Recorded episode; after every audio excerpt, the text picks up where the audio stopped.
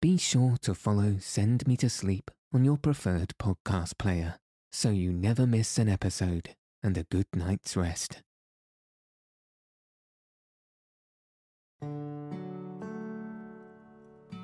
Welcome to Send Me to Sleep, the place to find a good night's rest. My name's Andrew. Thanks for joining me and for taking this time for yourself to ensure you get a peaceful night's sleep. Tonight, I'll be reading 20,000 Leagues Under the Sea, Part 2, Chapters 7 and 8. In the previous chapters, Ned Land had expressed a want to try to escape the Nautilus should they get an opportunity near Europe, to which Professor Aronnax agreed. In the following chapters, our adventurers enjoy passing through the Mediterranean at a remarkable speed. If you haven't already, find a nice place to get cozy. Take a deep, relaxing breath and settle your body in whatever way feels most comfortable. Now, all you'll need to do is follow the sound of my voice. So let your eyes fall heavy and your breath soften as we settle in for a peaceful night's sleep.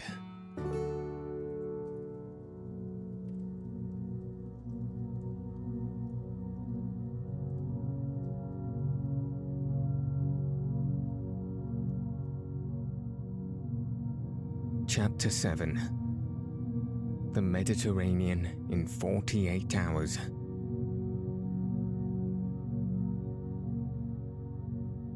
The Mediterranean, the blue sea par excellence, the great sea of the Hebrews, the sea of the Greeks, the mare nostrum of the Romans, bordered by orange trees, aloes, cacti, and sea pines, embalmed with the perfume of the myrtle, surrounded by rude mountains, saturated with pure and transparent air, but incessantly worked by underground fires.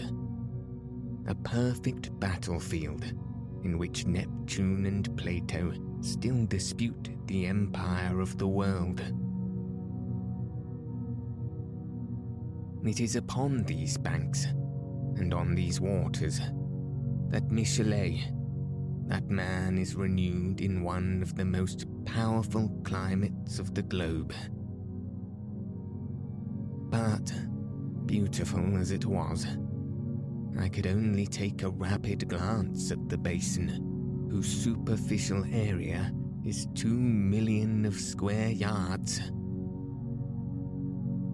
even Captain Nemo's knowledge was lost to me, for this puzzling person did not appear once during our passage at full speed.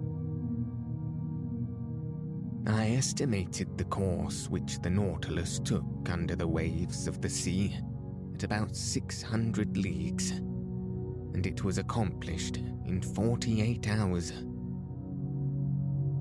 starting on the morning of the 16th of February from the shores of Greece. We had crossed the Straits of Gibraltar by sunrise on the 18th. It was plain to me that this Mediterranean, enclosed in the midst of those countries which he wished to avoid, was distasteful to Captain Nemo those waves and those breezes brought back too many remembrances, if not too many regrets. Here, he had no longer that independence and that liberty of gait which he had when he was in the open seas. And his Nautilus felt itself cramped between the close shores of Africa and Europe. Our speed was now 25 miles an hour. It may be well understood that Ned Land, to his great disgust, was obliged to renounce his intended flight. He could not launch the pinnace, going at the rate of 12 or 13 yards every second. To quit the Nautilus under such conditions would be as bad as jumping from a train going at full speed. An imprudent thing, to say the least of it.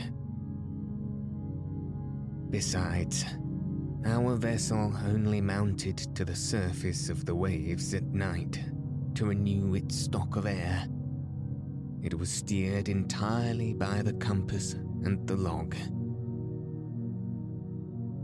I saw no more of the interior of the Mediterranean than a traveller by express train perceives of the landscape which flies before his eyes.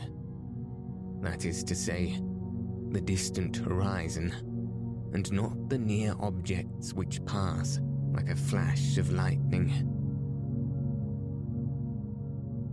We were then passing between Sicily and the coast of Tunis in the narrow space between Cape Bon and the Straits of Messina, the bottom of the sea rose almost suddenly. There was a perfect bank on which there was not more than nine fathoms of water, whilst on either side the depth was 90 fathoms.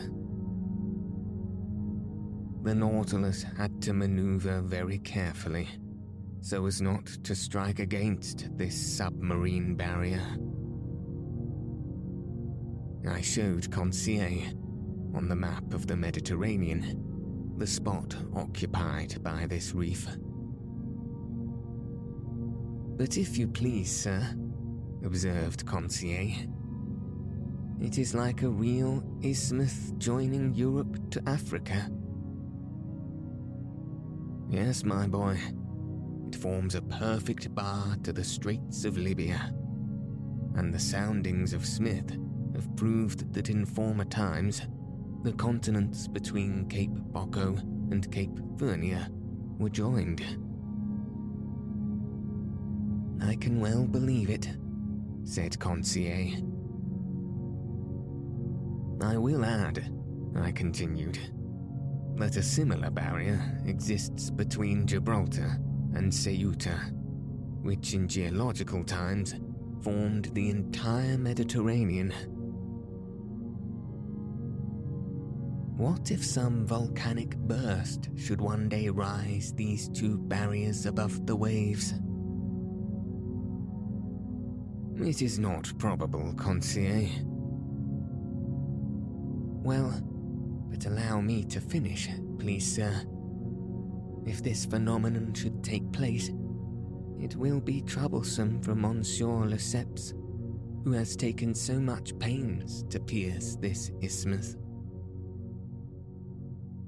I agree with you, but I repeat, Conseil, this phenomenon will never happen. The violence of subterranean force is ever diminishing. Volcanoes, so plentiful in the first days of the world, are being extinguished by degrees. The internal heat is weakened. The temperature of the lower strata of the globe is lowered by a perceptible quantity every century to the detriment of our globe, for its heat is its life. But the sun the sun is not sufficient, Conseil. Can it give heat to a dead body? Not that I know of. Well, my friend, this earth will one day be that cold corpse. It will become uninhabitable and uninhabited like the moon, which has long since lost all vital heat. In how many centuries? In some hundreds of thousands of years, my boy, then, said Conseil. We shall have time to finish our journey. That is, if Ned Land does not interfere with it. And Conseil, reassured, returned to the study of the bank, which the Nautilus was skirting at a moderate speed. During the night of the 16th and 17th of February, we had entered the second Mediterranean basin, the greatest depth of which was 1,450 fathoms. The Nautilus, by the action of its crew, slid down the inclined planes and buried itself in the lowest depths of the sea. On the 18th of February, about three o'clock in the morning, we were at the entrance of the Straits of Gibraltar. There once existed two currents an upper one, long since recognized, which conveys the waters of the ocean into the basin of the Mediterranean, and a lower countercurrent, which reasoning has now shown to exist. Indeed, the volume of water in the Mediterranean, incessantly added to by the waves of the Atlantic and by rivers falling into it, would each year raise the level of this sea, for its evaporation is not sufficient to restore the equilibrium. As it is not so, we must necessarily admit the existence of an undercurrent, which empties into the basin of the Atlantic through the Straits of Gibraltar, the surplus waters of the Mediterranean. A fact indeed, and it was this countercurrent by which the Nautilus profited. It advanced rapidly by the narrow pass. For one instant, I caught a glimpse of the beautiful ruins of the Temple of Hercules, buried in the ground, according to Pliny, and with the low island which supports it, and a few minutes later, we were floating on the Atlantic.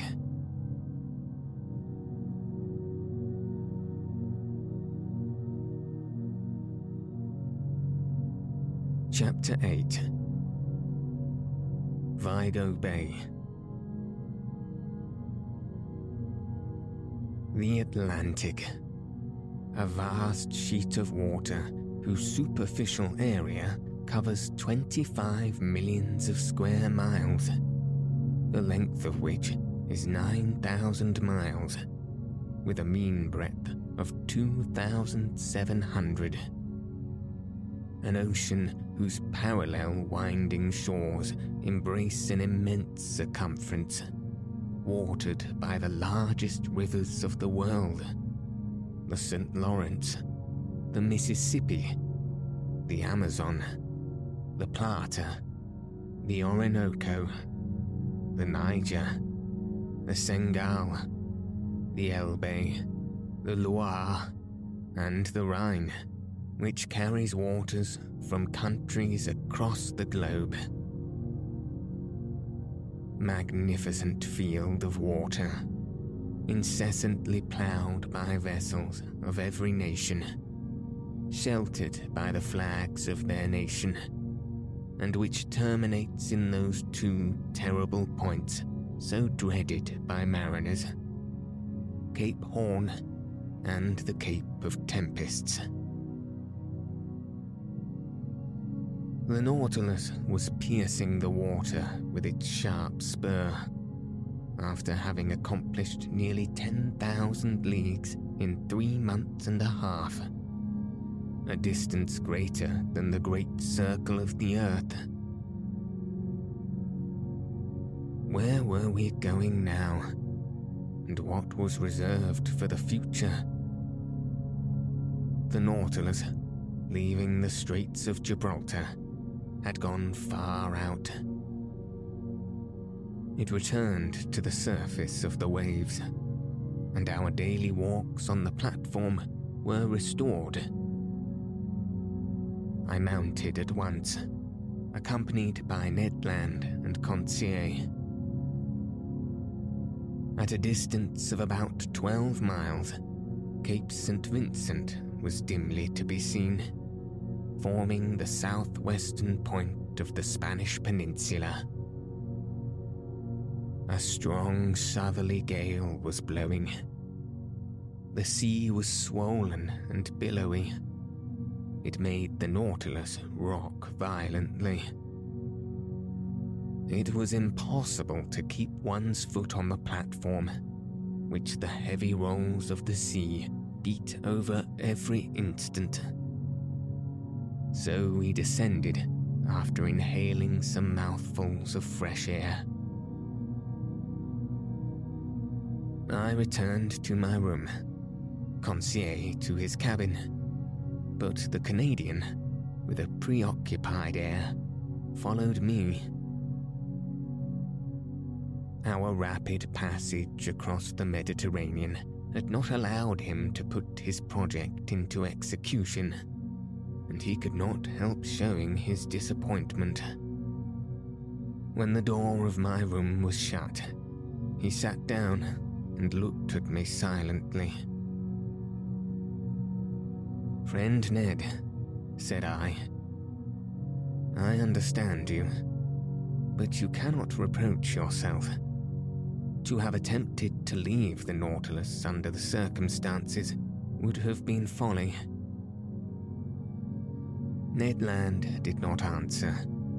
His compressed lips and frowning brow showed with him the violent possession this fixed idea had taken of his mind.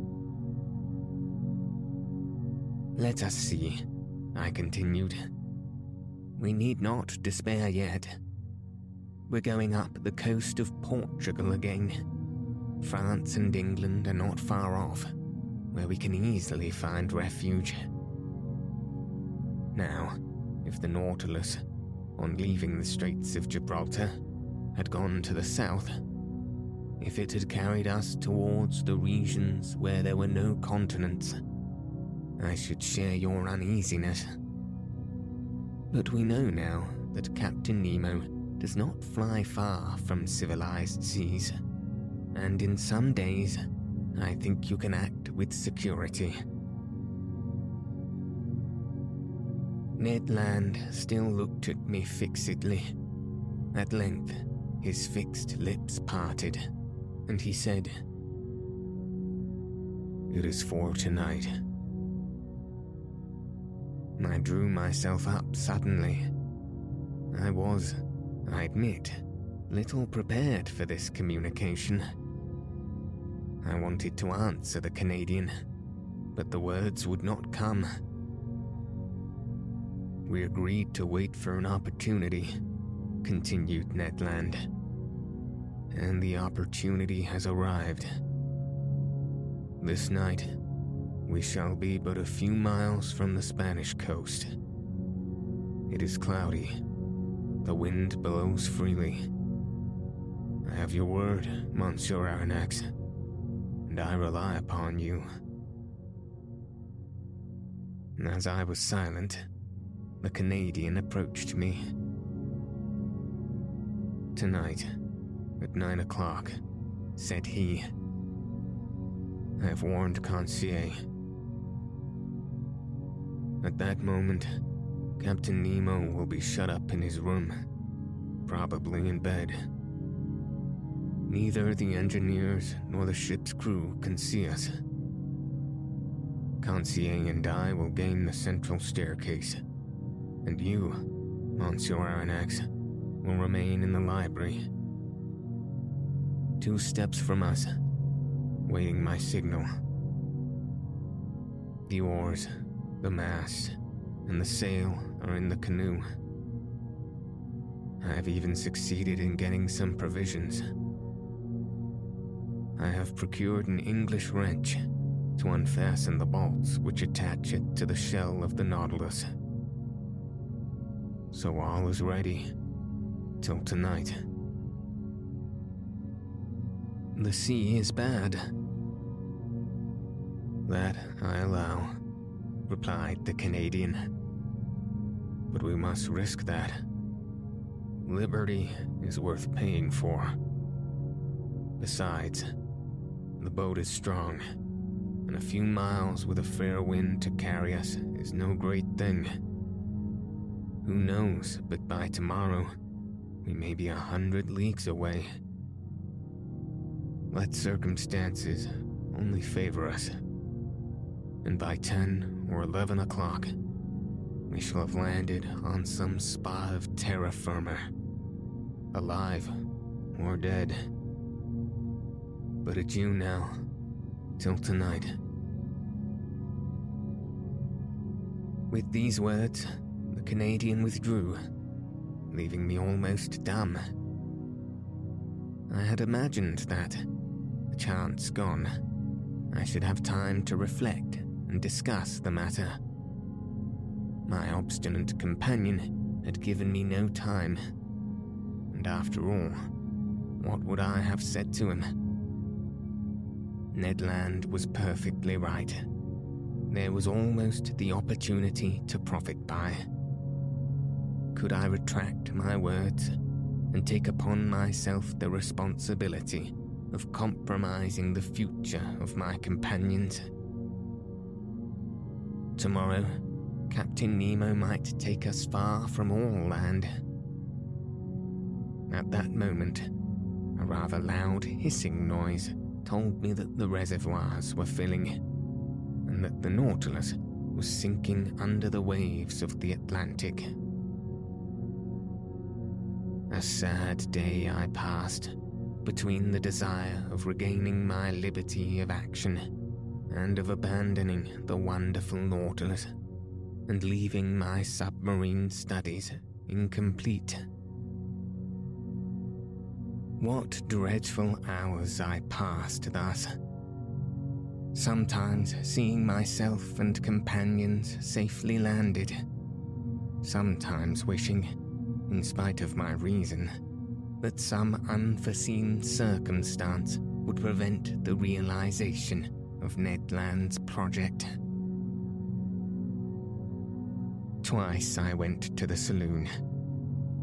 I wished to consult the compass I wished to see if the direction the Nautilus was taking was bringing us nearer or taking us farther from the coast.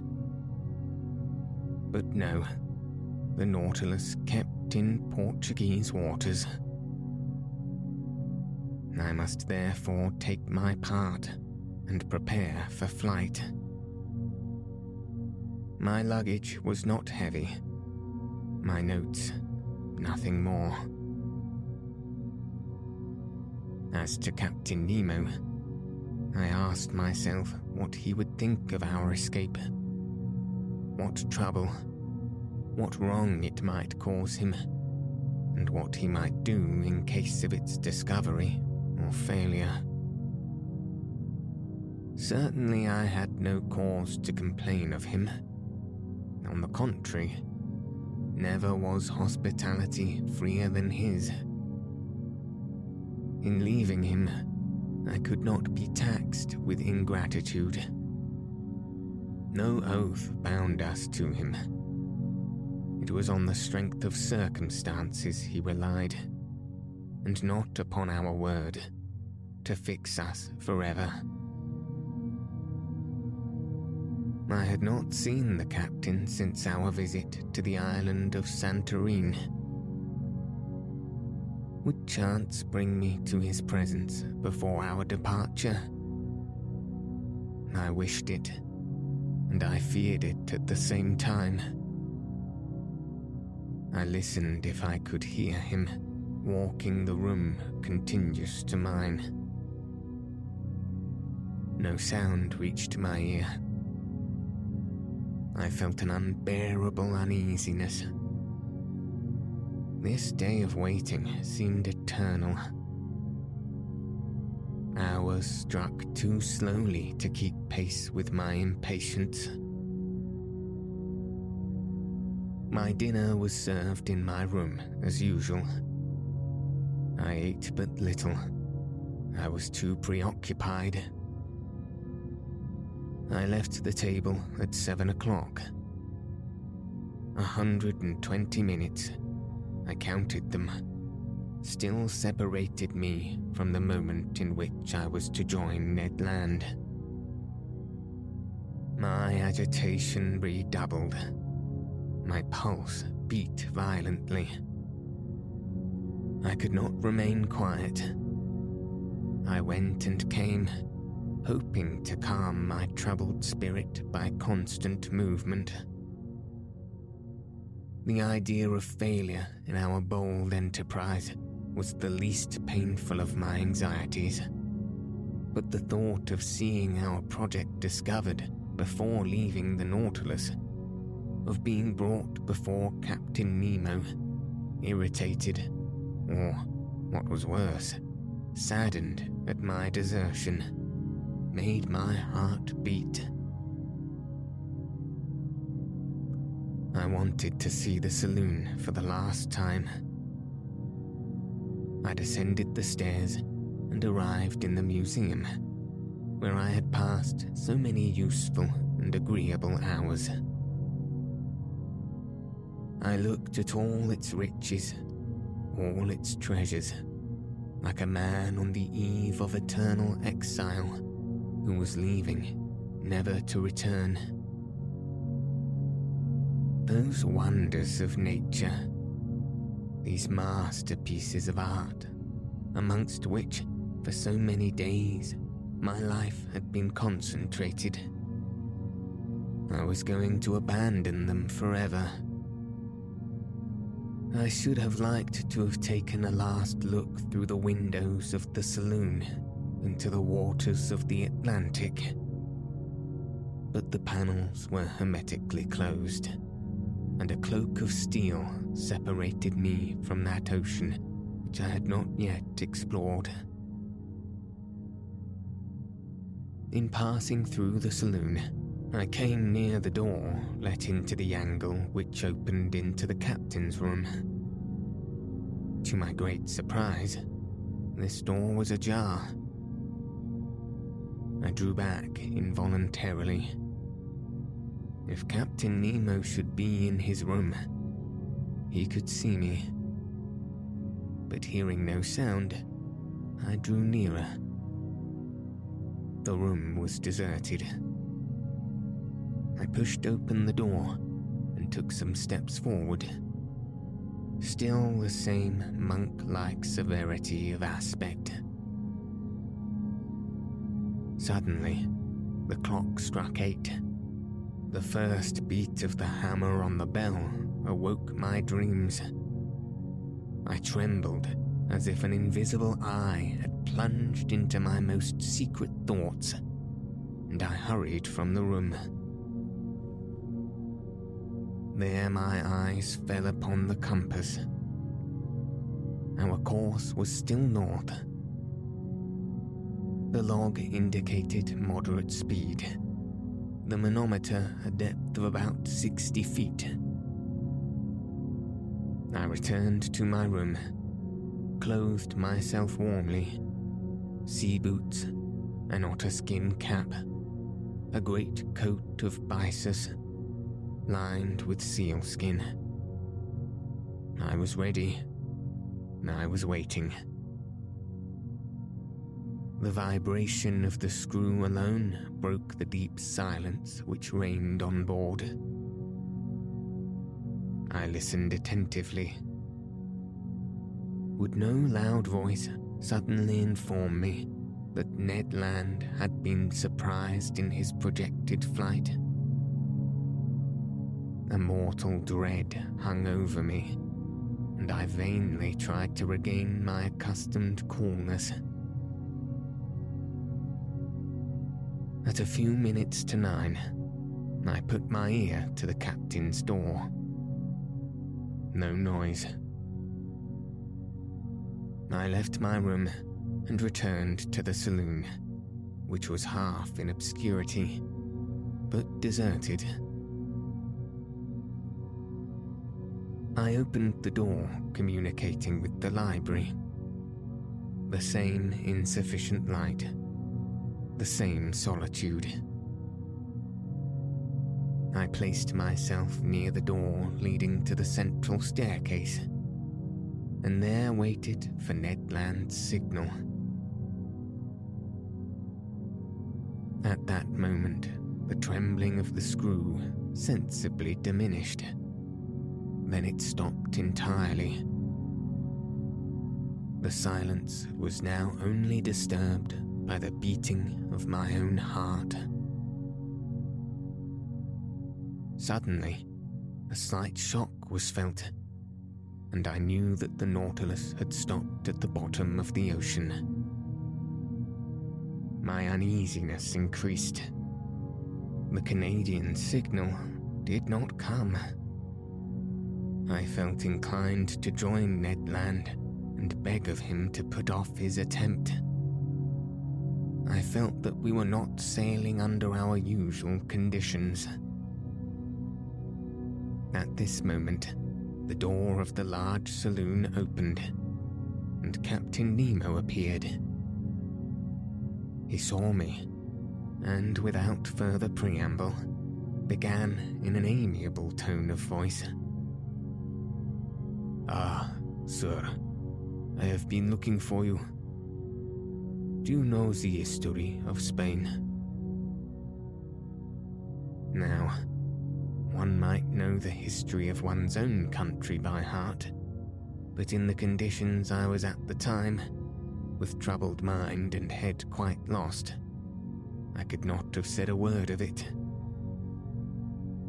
Well, continued Captain Nemo, you heard my question.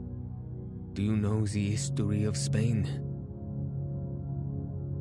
Very slightly, I answered. Well, here are learned men having to learn, said the captain. Come, sit down, and I will tell you a curious episode in the history. So, listen well, said he. This history will interest you on one side, for it will answer a question which doubtless you have not been able to solve. I listen, Captain, said I, not knowing what my interlocutor was driving at, and asking myself if this incident was bearing on our projected flight. Sir, if you have no objection, we will go back to 1702. You cannot be ignorant that your king, Louis XIV, thinking that the gesture of a potentate was sufficient to bring the Pyrenees under his yoke, had imposed the Duke of Anjou, his grandson, on the Spaniards. This prince reigned more or less badly under the name of Philip V and had a strong party against him abroad.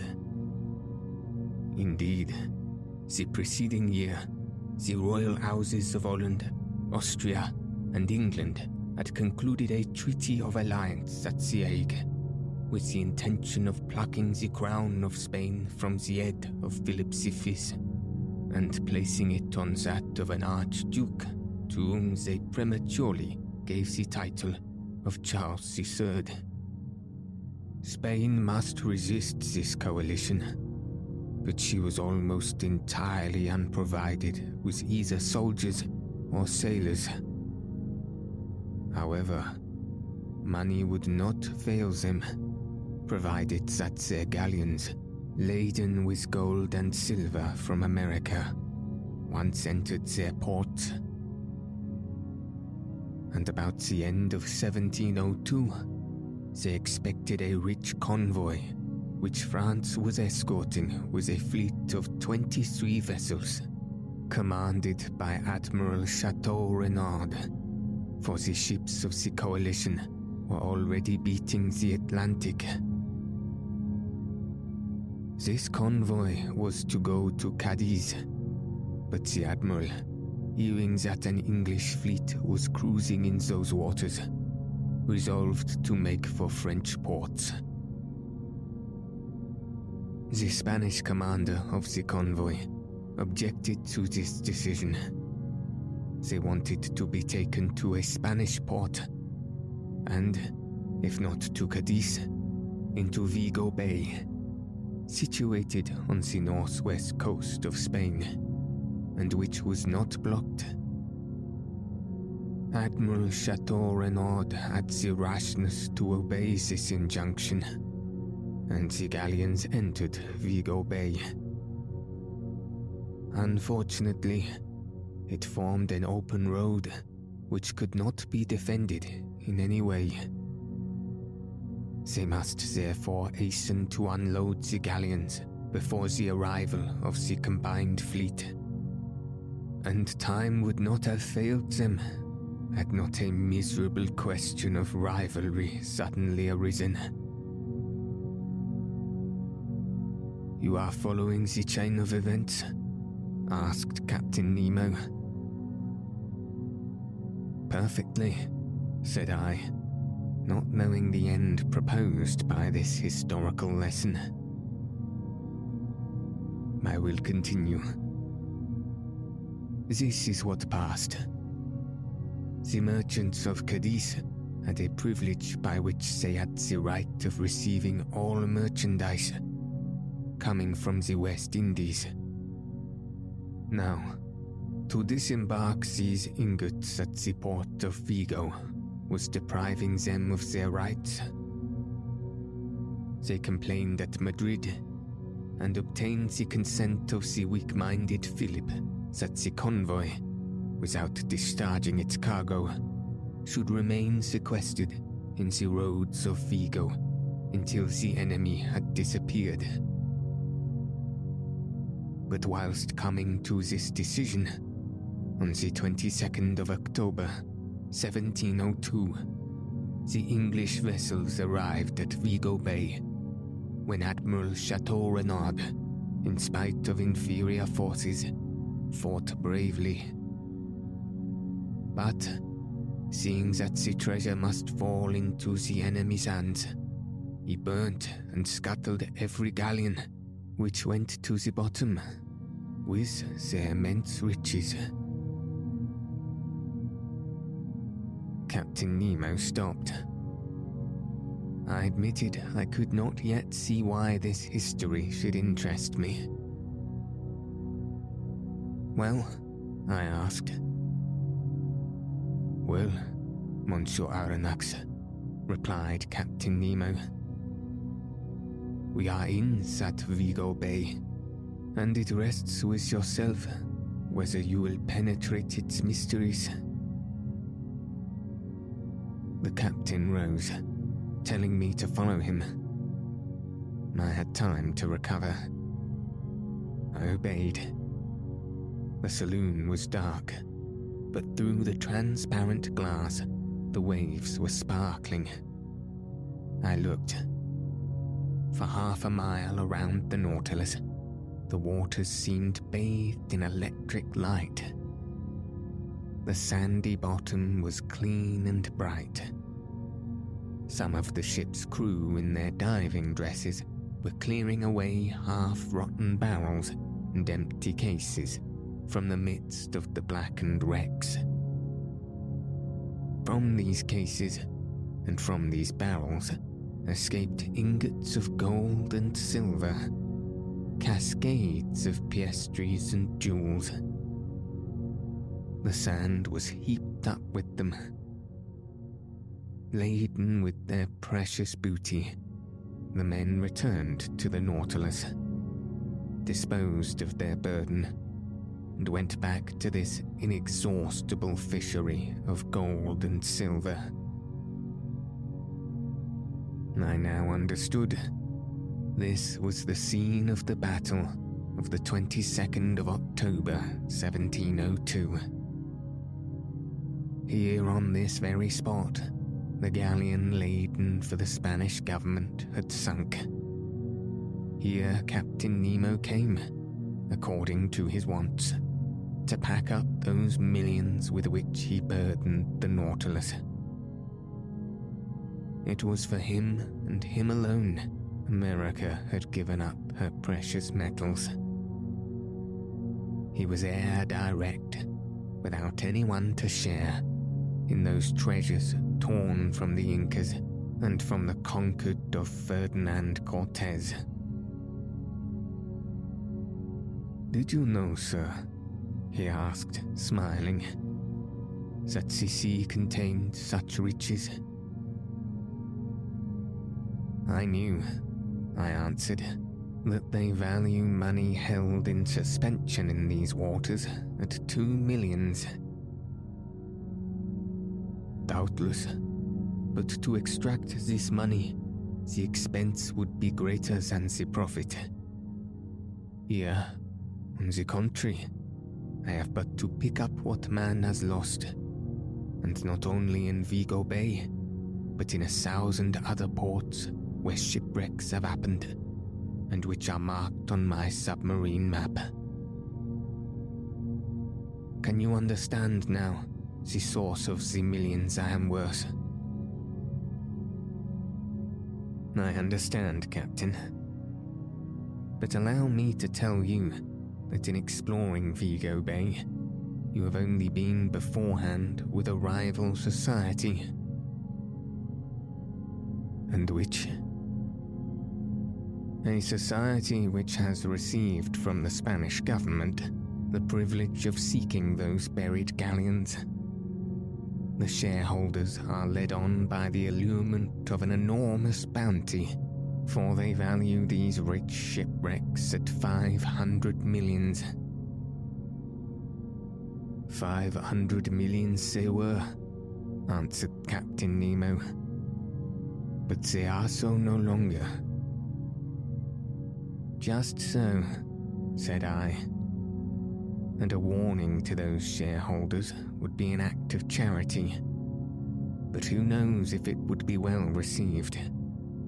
What gamblers usually regret above all is less the loss of their money than of their foolish hopes. After all, I pity them less than the thousands of unfortunates to whom so much riches well distributed would have been profitable, whilst for them they will be forever barren. I had no sooner expressed this regret than I felt that it must have wounded Captain Nemo. Baron, he exclaimed with animation.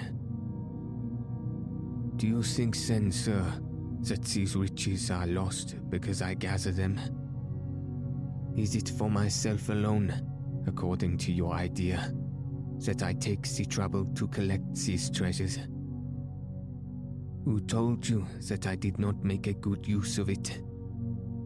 Do you think I am ignorant that there are suffering beings and oppressed races on this earth? Miserable creatures to console, victims to avenge do you not understand. Captain Nemo stopped at these last words, regretting perhaps that he had spoken so much. But I had guessed that, whatever the motive which had forced him to seek independence under the sea, it had left him still a man. That his heart still beat for the suffering of humanity, and that his immense charity was for oppressed races as well as individuals. And I then understood for whom those millions were destined, which were forwarded by Captain Nemo when the Nautilus was cruising in the waters of Crete.